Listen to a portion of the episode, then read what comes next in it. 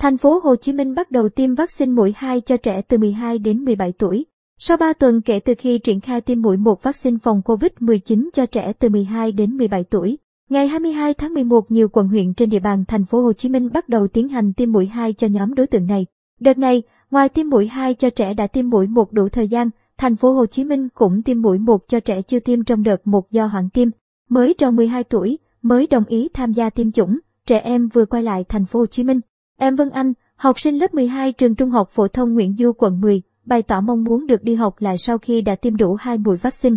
Em nghe thầy cô nói là nếu như tiêm ổn định xong thì dự định đầu tháng 12 đi học trực tiếp trở lại. Em mong đi học từ đầu tháng 10 rồi nên giờ tiêm xong cũng rất vui, em Vân Anh chia sẻ. Trong chiến dịch tiêm chủng đợt 1 cho trẻ từ 12 đến 17 tuổi diễn ra từ ngày 27 tháng 10 đến ngày mùng 8 tháng 11, thành phố Hồ Chí Minh đã tiêm được 651.468 trẻ, đạt tỷ lệ 92.8%, bao gồm 576.785 trẻ đi học và 74.683 trẻ không đi học. Có 12 em chống chỉ định trong đợt 1, trẻ có bệnh nền chuyển tiêm tại bệnh viện là 560 trẻ.